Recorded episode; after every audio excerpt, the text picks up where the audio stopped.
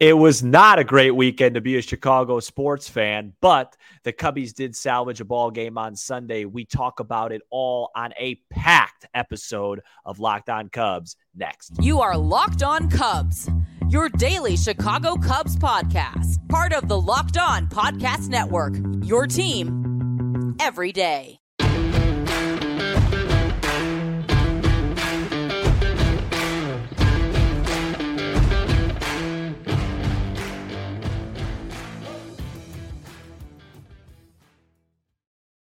You are Locked On Cubs, part of the Locked On Podcast Network, your team every day. I am Sam Olber. Please support the show by following on your preferred audio platform, and you can watch, subscribe, and leave a comment on YouTube.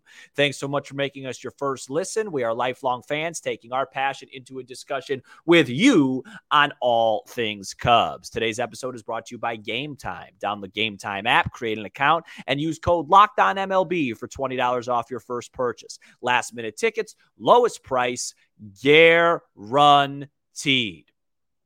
Happy Monday to all of you. Hopefully, you had a better weekend than our beloved sports franchises, assuming the majority of you listening are Cubs and Bears fans. Um, I will get in a couple Bears digs because I can't help myself. Before this show, I thought, let's just run another wide receiver screen. Why don't we give that a try? You know, maybe that'll work. Maybe that'll crack the code and get everybody's Monday going. But in all seriousness, uh, I want to thank everybody before we get into the show. Uh, we soared over 6,000 subscribers on YouTube over the weekend, and, and it keeps happening faster and faster. And that's a testament to um, our loyal and awesome audience. So, Matt and I thank you very much. Matt will be back uh, for Tuesday, Wednesday, and Thursday every week. Uh, until the season ends, in case you were wondering about that. Lot to get to on today's Monday show. Cubs D backs, we're going to recap every game, talk about the stretch, talk about the playoffs. It was a a rough weekend, uh, a very important win on Sunday. Let's start with Friday first. It was Zach Gallen versus Jameson Taillon, a game heading into it you didn't feel great about, which is why Thursday night's loss was kind of annoying. Uh, and Jameson Taillon shoved. He was awesome. Six shutout innings. The game was really tight late. The Cubs, I actually thought, put some okay swings together early in the game against Zach Gallen, and then he settled in and just dominated. And it came down to like an inch. Uh, Seiya Suzuki, it looked like he made a great catch. He trapped it.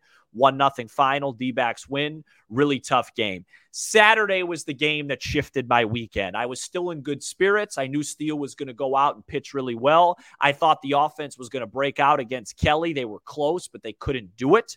Uh, there was some bad luck involved, some bad umpiring involved, some some bad base running involved, and you mix all of it together, and it was yet another very difficult one run loss that that set the Cubs up for a, a really important game on Sunday because despite what some other people were telling me, you can't lose four straight games at home to a team chasing you um, in a playoff race. Doesn't matter where you're at in the standings, you just have to find a way to get that done. And they were able to. Kyle Hendricks was good. Dansby Swanson got off the schneid, had a breakout game, hit a homer. Bellinger homered, Morel homered, and the bullpen was able to shut down the win. And the Cubs find themselves in kind of an exhale mode as they head to Colorado for Monday's game. Really, the, game that really sticks with you is, Saturday. And uh, we'll talk about that in detail, but I, I do want to start out on, on somewhat of a positive note. And the positive note is this 14 game stretch against contending teams that you're either chasing like Milwaukee or that are behind you like San Fran, Cincy, and Arizona. We said, Matt and I said, heading into this stretch, the goal, you, you, you want to get to eight and six. And they did. They won two out of three against Milwaukee. They split against Cincinnati. They swept the Giants, and then they lost uh, two out of uh, three out of four against Arizona. So overall, they did their job. Now, in hindsight, being three games back behind Milwaukee, would you would you trade one of those Milwaukee wins for another win against Arizona? Sure, maybe so. And it is fair to look at that eight and six and say, yeah, they did their job, but you know they lost so many tough ones. Four of their six losses during that 14 game stretch were by one run. You had the walk off against Cincinnati, then the other walk off against Cincinnati, and then the Friday and Saturday heartbreakers against Arizona. So I do understand the perspective of that whole missed opportunity feeling. But I, I encourage you to keep reminding yourself where this team was in June, and and and and they have won a lot more close games lately. So you know I don't want to beat them up too much about it. The, the one thing I, I do want to address that I did not like the rhetoric that was coming out after Saturday's game is, and this is a pet peeve of mine in sports in general, and that is the word choke or collapse. Because I think in, in, in, the social media era, where a lot of things are overused and overblown because of how quick of access we have to things, I think that word or that phrase is, is overused. The definition of, of choking a game or choking a season is like when last year when the Chargers were up like 27 nothing against Jacksonville in the playoffs and lost. That's a choke. The Cubs losing three straight games to Arizona when the offense – you know, quiets down a little bit. That's not a joke. That, that that's that, that's nothing even close to that. It's baseball being baseball. Remember, they had three straight games against Milwaukee at home where their offense didn't do much either against good pitching. They just did a little bit more where they won those close games. And then they had back to back games in Cincinnati where their offense didn't do much and they walked off. Like their offense is very streaky. I think we know that and they're going to have ups and downs and that's what's probably going to make it very hard for them to make a consistent playoff run because you can't go you know three games are going silent in the postseason and you find yourself on your way home. But that doesn't mean they're choking. These guys have played way too many big games most of them in their careers but even just this year they won eight games in a row to to get their their president of baseball operations out of sell mode. This isn't a team that's going to choke. This isn't a team that's going to to fade away because of the pressure or because of the nerves. They're not built that way. They're not built that way. They got quiet for sure. And when you start to get quiet, you start to press a little bit and that happens, but that doesn't mean they're choking. It's very explainable why they're struggling a little bit right now on offense before Sunday's game, Dansby Swanson was hitting 187 since August 1st. Jeimer Candelario, since his first week as a Cub, has been about a 75 WRC plus hitter, right? Nick Madrigal, who has become a necessity in the lineup every day because he is by far their best defensive player at third base, is starting to hit the ball weekly again. Lots of pop ups, lots of ground balls. Mike Tauchman has been nowhere near he as good as he was um, in July and the early part of August. He's kind of in between right now. He's still taking his walks at an incredible rate, but he's not driving the ball and lifting the team like he was with his clutch performances. The only guys that have really consistently hit since, I don't know, September 1st have been Bellinger and Suzuki with a little bit of probably Nico mixed in there. Um, you know, Yan's been up and down. Morel hasn't played as much. So that's why they're struggling. They're struggling because they have a lot of guys that are struggling. The good news is, and I'm not going to have a chance really to preview it too much on Mondays on today's episode, but they go to Coors Field next. And when you're struggling or you are in a position where, you know, you need to get the bats going, there's no better medicine than to go play at Coors Field. So hopefully they could put up a couple huge eight, nine, 10 run games and, and, and get there. And that's not going to be easy because it's going to be hard to pitch there, but hopefully they'll get their offense going and, uh, and, and get some confidence back. But I don't really think there's anything to analyze from this series any deeper than Taillon was fantastic. Steele was fantastic. Hendricks was pretty good.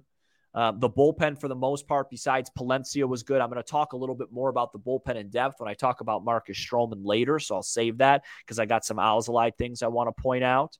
Um, David Ross was fine. You know, if you want to nitpick on the batting order, you could do that every game, win or loss, but they didn't win or lose, but they didn't lose any of those games because of David Ross. They lost because nobody hit. And, and, and they did have some bad luck involved. I mean, the whole Yan Gomes hits a line drive to left center right off the top of the wall on Saturday, then gets thrown out at second. Yes, he probably shouldn't have ran, but and then of course the next pitch, Madrigal lines in the right field corner, and then you have that fluky hit by pitch, and you go to Palencia. I think the only thing that you can nitpick at Ross is, you know, Palencia in that spot. He's just so wild and volatile that if it just goes awry like it did, it's the ball game. But And even in the bottom of the 10th inning, Ian Happ hit a ball on Saturday that looked like it was ticketed uh, for the Ivy, and, and Gurriel made a great play. It was just, it was one of those weekends that didn't go your way, but you found a way to get one. You found a way to put yourself in a, a, a, still an acceptable position. If if the Cubs lost on Sunday, I absolutely would be having a different tone to this podcast. There's no question about it, but they didn't, and they still have enough breathing room to where you know you feel okay about things. And we're going to talk about the breathing room, and we're going to talk about the the playoff picture coming up next. But first, this episode is brought to you by Game Time. Buying tickets to your favorite events shouldn't be stressful. Game Time is the fast and easy way to buy tickets for all the sports, music, comedy, and theater near you. With killer deals on last minute tickets and their best price guarantee, you can stop stressing over the tickets and start getting hyped for the fun you'll have. Snag the tickets without the stress with Game Time. Download the Game Time app, create an account, and use code LOCKDOWNMLB for $20 off your first purchase. Terms do apply. Again, create an account and redeem code LOCKDOWNMLB for $20 off. Download Game Time today. Last minute tickets lowest price guaranteed. The Cubs go to Coors Field and play the Rockies at 7:40 p.m. on Friday, and you can listen to every pitch with the Cubs hometown broadcast on Sirius XM on the SXM app. Search Cubs or tune in to channel 844 and catch the Cubs all season long on Sirius XM.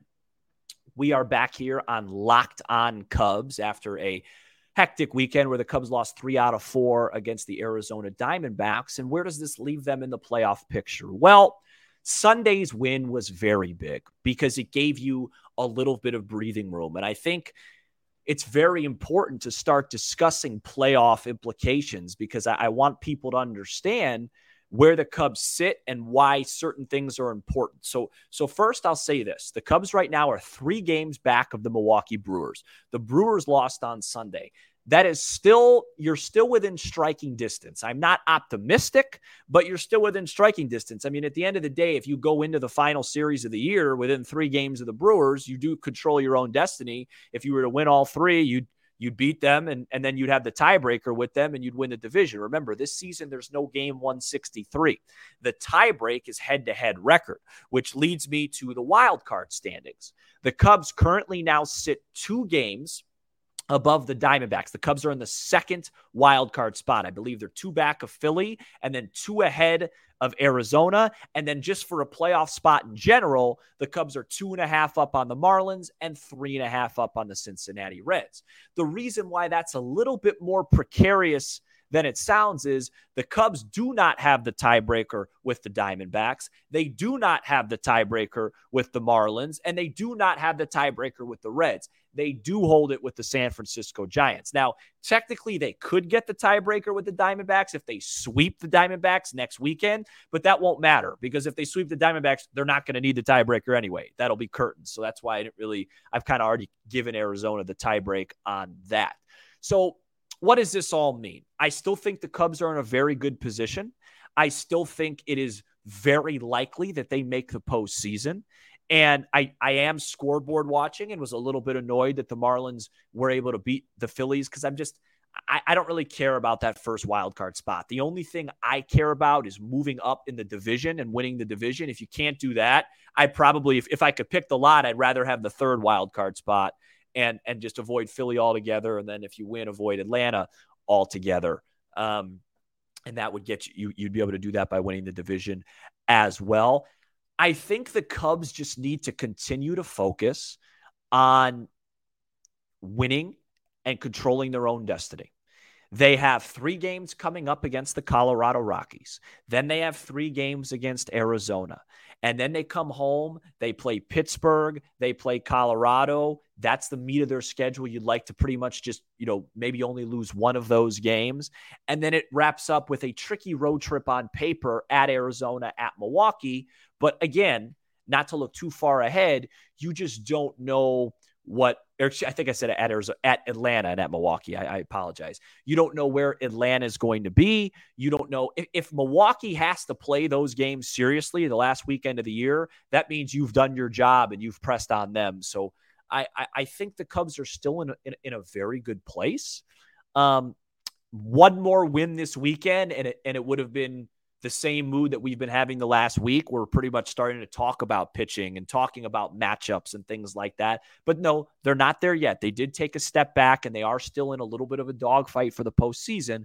But I still think it looks very positive overall. You know, the, the perspective that you use when you're watching this team, it's it's very tricky because, you know, I try and remind myself every game that in the middle of June, I, I was out on this team you know, and I was very out on this team and very frustrated. Now, in my defense, one of the reasons I was out on this team and very frustrated is because I knew they were so much better than that, what they were putting out. But 26 and 36 is still 26 and 36. And I remember the feeling when they lost the, the, the opener of the national series in the second half. I had that same type of defeated feeling. And then they rattled off, you know, all those wins in a row and, and, and changed their season. And, you know, it's it's now September 11th when you're listening to this, and they're still very much in the playoff race. But then there's the other perspective of I'm a competitor, and we're competitors, and you know, you know, there are no moral victories, and, and you want to go as far as you can go. And with the way this team is pitching right now, Steele, Hendricks, Wicks, Assad, and then Taillon just had his best start of the year. You you you do start to think that this they, they could do something special with the right matchup, and you want to see how far they can go. I, I, I will say the, the, the order that I just said it. I think I said it. Steele and Hendricks are my are my top two right now. I know that people probably disagree with that and will say, "How can you not have Assad in there?" I'm very concerned. We'll see how Assad go, does in chorus. You know, Wick still has some learning to do, and and you know that that series is is tough for people that rely on pitch to contact. So we'll see if they can miss some bats. But I just think you look at the peripherals and look at everything. Kyle Hendricks still to me just looks like Kyle Hendricks, and I really trust when he's out there, especially against a team that that doesn't know him very well. And you know, I, I think the Cubs have have some really good starting options. The the bullpen is a little bit of a different story. There's a lot of fatigue. There's a lot of concern. And there was an announcement this weekend that was a pretty big announcement that actually I think Matt broke on our Locked On Cubs Twitter account. And we're going to talk about that next. But first, this episode is brought to you by Sleeper. Sleeper is a fantasy sports and real money gaming app focused on bringing people together through sports and gaming. Sleeper has become the fastest organically growing fantasy platform in the world with over 5 million active users in 2022. At Sleeper, it's not just about sports, it's about building personal connections and lasting memories. Sleeper is now offering up to 100 times payout for for up to eight pick contests. Choose as many as eight players that you like and pick more or less on your favorite baseball stats like home runs, strikeouts, hits, and more. Use promo code LOCKED ON and you'll get up to a $100 match on your first deposit. Terms and conditions apply. See Sleeper's use for details. Currently operational in over 30 states. Check out Sleeper today. We are back here on Locked On Cubs, just talking about sleeper, by the way. It's so crazy to me that Cody Bellinger is going to get to 100 RBIs this season, and he missed a full month. Uh, since the All Star break, he is leading the major leagues in RBIs, and it's not particularly close. Um, his run producing for this team has been absolutely just, you know, indescribable. Um, and, and he is firmly, you know, along with Justin Steele, the MVP of this ball club. But the early season MVP for this team was a starting pitcher by the name of Marcus Stroman. And he hit a wall and he started to struggle mightily. And then he got injured. And then he got injured again while he was ramping up to come back. And there's been a lot of rumors about if he's going to come back and can he get ramped up. And it was reported from a lot of people this weekend, and, and one of them being our Matt Cozy, that Marcus Stroman is not going to be able to ramp up in time to really help the team from a starting pitching perspective, but they Cubs the Cubs are looking to use him in the bullpen. And I find this quite fascinating. Uh, and exciting because right now, and I knock on wood as the Cubs head to Coors Field, and you shouldn't say this before that happens, but right now I I feel pretty comfortable with the Cubs starting staff. I, I, I'm not, you know, I'm a little bit concerned when Taillon pitches, of course. I, I close my eyes just a tad when Assad pitches because the analytics tell me that, and the peripheral numbers tell me that he's going to start coming back to earth a little bit. but I feel great when Steele pitches. I feel good when Hendricks pitches, and I'm very excited when Wicks throws. I'm concerned about the bullpen. And Adbert Alzolay, who apparently, according to Jim Deshaies in the Cubs booth, was battling a little bit of a forearm issue this week. I personally think it was more fatigue and the Cubs wanted to get him rest. But he made his first appearance on Saturday and he did not look sharp at all. He got a scoreless inning, but he just doesn't have the same zip. His pitches aren't breaking the way they do. His slider's flat. His fastball's not not doesn't have the same velo. It doesn't have the same bite, and I'm concerned about him. Mark Leiter Jr. had a better weekend, but there's some concern there as well. Merryweather is really the only guy that's been steady for a while. And then Michael Fulmer's hurt and Brad Boxberger's back. But having a guy like Marcus Stroman come out of the pen gives you a lot of options. Number one, you could have him come back as a long reliever. Let's say it's a playoff type game or atmosphere, and you know you decide in the game three you're going to give Wicks a chance, and it just doesn't pan out. It's two to two in the second, and he's walked a couple guys and just doesn't have it and then you get the luxury of just going to Marcus Stroman, you know, after starting a lefty and just going sinker ball, sinker ball. And he's the type of guy where if he's rolling, you just roll with him until he doesn't roll anymore. That's a very good luxury. And I, I am not familiar with Marcus Stroman's history out of the bullpen, but he does seem to have. I, I know he's a big routine based guy, but he does seem to have that adrenaline and that personality where he could flourish off of that. And you know, a guy like Marcus Stroman that his 92, 93 mile an hour sinker, if that turns into 94, 95 out of the pen with a little bit more bite, his command, he could be a real problem out of there for teams. And I think it gives Ross and, and, and the bullpen a lot of much needed flexibility. And, you know, even worst case, if you don't want to use him as a one inning guy, it still gives you insurance if Taillon or Assad or Wicks or somebody or Hendricks even has a blow up start. You could use him. It's it, it gives him options. And and if, and if he could do that and be ready and come back to Wrigley next week uh, out of the bullpen, I just think it would give this team a a huge lift. And you know, right now when you're going through the dog days like they are and you're in a pennant race you're just always looking for that spark and that lift that you can get that'll really you know just just buy you a couple wins because right now that that's all it takes so Cubs head to Coors Field Monday, Tuesday, and Wednesday. I believe the Cubs probables will be, uh, I think it's Assad, Wicks, and uh, I think it's maybe Wicks, Assad, and then Taillon uh, against the Rockies, who are playing as I record right now on Sunday Night Baseball. Uh, the Rockies are not a good team at all, but playing Coors Field's tricky. Whenever you play at a ballpark like that, you never feel safe. You never feel out of a game. Uh, th- this should be a good series for the Cubs offense to really get going. Long balls, extra base hits, singles. It's a great park for Nick Madrigal. Um, maybe Dansby found something and he'll get red hot. You know, I, I, you know me on this show. I always say it, it's hard to sweep teams, so I'll take two out of three. Then you go to Arizona again. If you come back three and three on this road trip, not the end of the world. You're still probably in a good spot. Four and two would absolutely be fantastic. I hope everybody has is having a great Monday. I hope Monday night we come to you with a victory. I think most of our weeknight shows during this pennant race, we're going to make an effort to go live. Matt will be back uh, for tomorrow's show.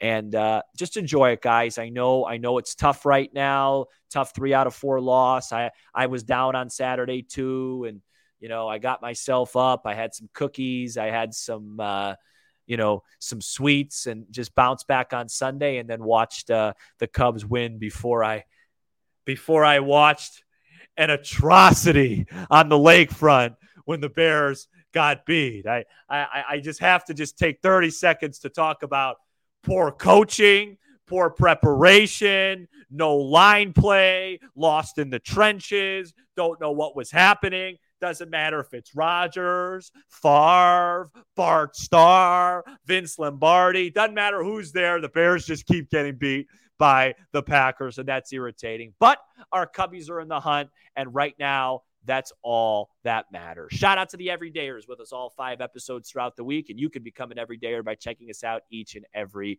weekday. Be sure to hit that subscribe button for Locked On Cubs on YouTube and smash the like button for the algorithm. We are also on Apple, Spotify, and wherever you get your podcast and streaming on Sirius XM. I am Sam Olber, and this has been a Monday edition of Locked On Cubs. Go Cubbies.